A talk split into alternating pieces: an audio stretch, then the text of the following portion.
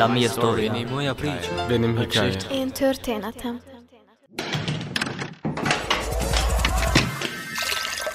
Sie hören Kleckskiesel. Gespräche mit Menschen, die uns faszinieren, zu Themen, die uns wichtig sind. Hallo und herzlich willkommen zur Radio Igel Weihnachtssendung 2021. Wir sind Paul und Leonhard und Gelste und haben wie letztes Jahr auch dieses Jahr ein tolles Interview für euch. Diesmal mit der neuen Bürgermeisterin von Graz, Elke K. Herzlich willkommen, Frau K. Hallo, herzlich willkommen auch von meiner Seite. Die erste Frage ist, wollten Sie schon immer in die Politik einsteigen oder hatten Sie auch schon andere Berufswünsche? Also in die Politik einsteigen, so habe ich das nie aufgefasst. Also diesen Begriff habe ich als junges Mädchen auch so nie verwendet. Was ich immer wollte oder was mir immer wichtig war schon als junges Mädchen ist, gemeinsam mit anderen zu schauen oder mitzuhelfen, dass die Welt, in der ich lebe, sozial gerechter wird. Man müsste eigentlich schauen, dass wurscht von wo ein Kind kommt oder ein junger Mensch, dass jeder und jedes Kind die gleichen Chancen vorfindet. Das war eigentlich die Triebkraft oder das, was äh, mir wichtig war. Und da war ich auf der Suche und habe viel gelesen, sehr, sehr viel gelesen und habe Vorbilder in der Literatur und in Büchern gefunden, wo ich dann draufgekommen bin, das sind alles Menschen, die entweder Sozialisten waren und viele waren davon auch Kommunisten. Und deshalb habe ich mich entschlossen und habe im Telefonbuch aufgeschlagen, wo die kommunistische Partei ist und bin dann eines Tages zu dieser Partei gegangen und bei der bin ich bis heute noch. Ähm, wie haben Sie sich gefühlt, als Sie offiziell Bürgermeisterin wurden? Also mit denen habe ich nicht gerechnet. Das hat eine Zeit lang gebraucht, dass ich das begriffen habe, was das heißt jetzt und dass man das angehen muss. Mittlerweile, das ist jetzt ja doch schon einige Monate her, kann ich damit schon viel besser umgehen. Und was mir wichtig ist, dass ich weiterhin für die Leute, die Hilfe, Beratung brauchen, auch da bin. Und das mache ich auch weiter. Wir alle sind Graz. Jeder ist gleich viel wert und wichtig. Und es darf auf niemanden vergessen werden. Das heißt, den Unterschied oder die Kluft zwischen denen, denen es sehr gut geht und die, die sehr arm sind, mitzuhelfen, zu verkleinern, das ist mein wichtigstes Ziel. Wie würde Graz in 20 Jahren nach Ihren Träumen aussehen?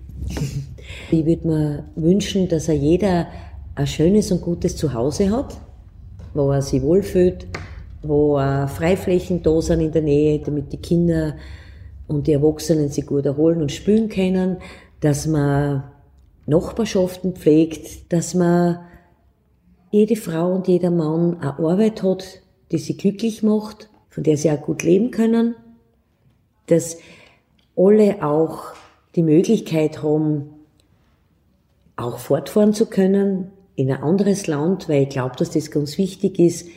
Ich würde mir viel mehr Wasser wünschen, wo die Kinder mehr Boden kennen, mehr Teiche würde ich mir wünschen,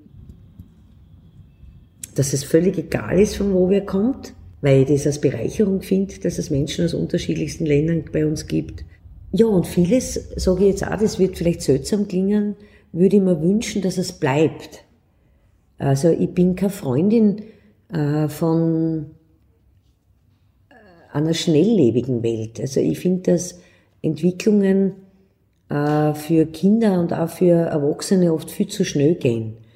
Es braucht Zeit. Also ich würde mir eigentlich wünschen, dass die Kinder und Jugendliche und auch Erwachsene mehr Zeit haben. Und in der Zeit sie das machen, was sie wirklich interessiert. Und dass man natürlich hoffentlich, das hoffe ich, dass es nicht 20 Jahre braucht, die blöde Pandemie und den Virus wegkommen. Das wünsche ich mir natürlich auch, weil das schränkt uns ja alle jetzt ein, sehr. Was würde mit den Autos passieren, also Verkehr und öffentliche Verkehrsmittel, generell Verkehr?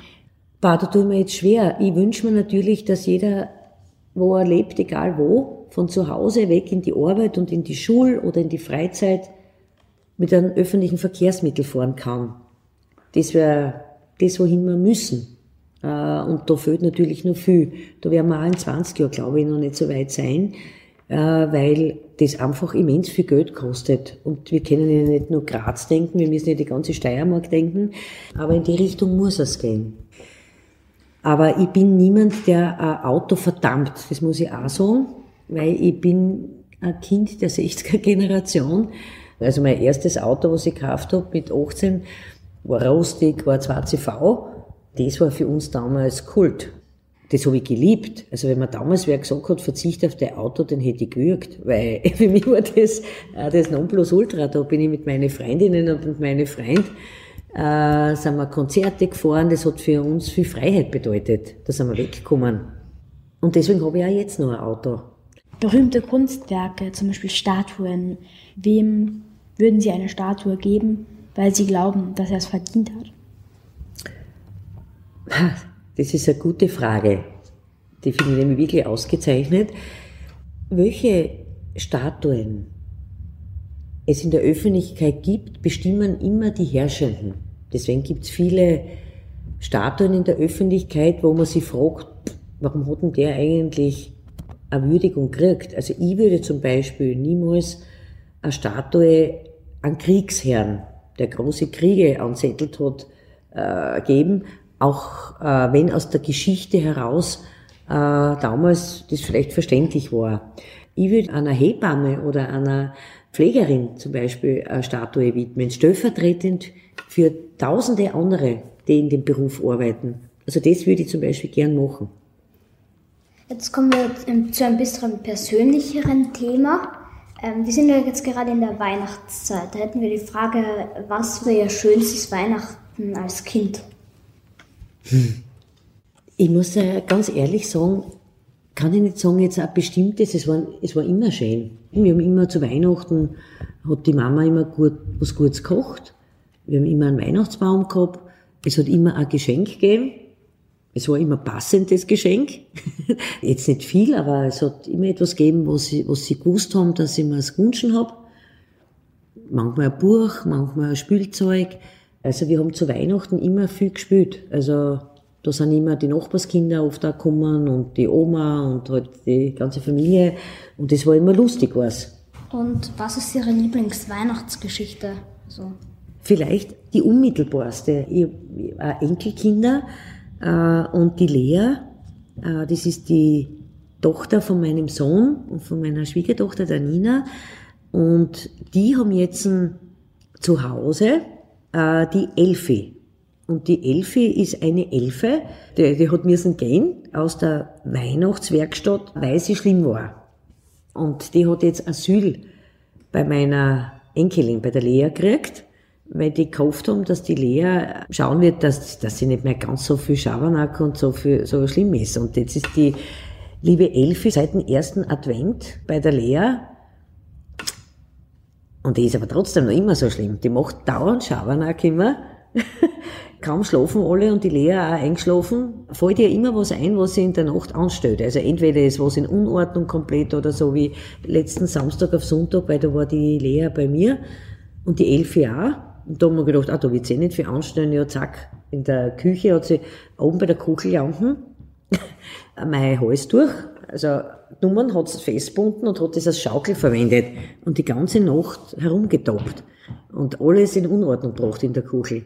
Und dann ist er natürlich in der Früh, wenn die Lea aufwacht, dann ist sie miert und schläft wieder den ganzen Tag. Also die Elfi ist äh, momentan beschäftigt und sehr. Also weil wir gerade bei den persönlichen Thema, Themen sind. Ähm, ich habe von meinem Klassenvorstand erfahren, dass, dass sie 2017 gegen ihn im Tischtennis bei Rundgangal gewonnen haben. Also, so. das heißt, sie spielen gerne Tischtennis? Ja, ich habe überhaupt viel Sport gemacht. Immer. Ich war eine sehr gute Leichtathletin und habe auch für ein Bewerben mitgemacht.